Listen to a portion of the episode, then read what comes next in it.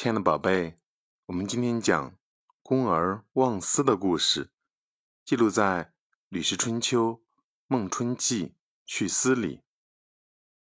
春秋时期，晋国有个大夫，名叫祁黄羊，品德高尚，是晋平公的得力大臣。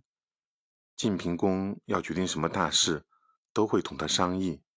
有一天，晋平公把祁黄羊招进宫，问他说。南阳县还缺个县令，谁可以去担当这个职务？齐黄羊想了想说：“介虎去比较合适。”介虎与齐黄羊之间有矛盾，这晋平公也知道的。他听到齐黄羊举荐介虎，有点出乎意料，不解地问：“介虎不是与你有仇吗？你怎么推荐他去当县令？”齐黄羊说。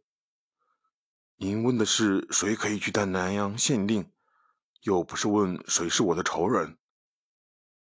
晋平公赞许的点点点头说：“好吧。”于是就派介虎去当南阳县令。介虎到了南阳，把南阳治理得很好，老百姓都很拥戴他。过了一段时间，晋平公又问祁黄羊说：“现在还缺少一个君位，你看谁能够胜任？”齐黄羊回答说：“齐武可以担任这个职务。”晋平公听了，又吃了一惊。原来齐武是齐黄羊的儿子，当时推荐自己的亲戚当官是很忌讳的事情，因为很容易招来闲话。晋平公还以为自己听错了，就说：“齐武不是你的儿子吗？你推荐他去当军尉，就不怕别人说你徇私吗？”齐黄羊说：“您问的是谁可以当军尉，又不是问谁是我的儿子。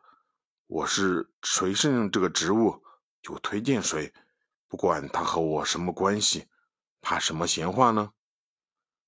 晋平公很赞赏他的坦荡，就说：“那好，就派齐武去吧。”就有任用了齐武。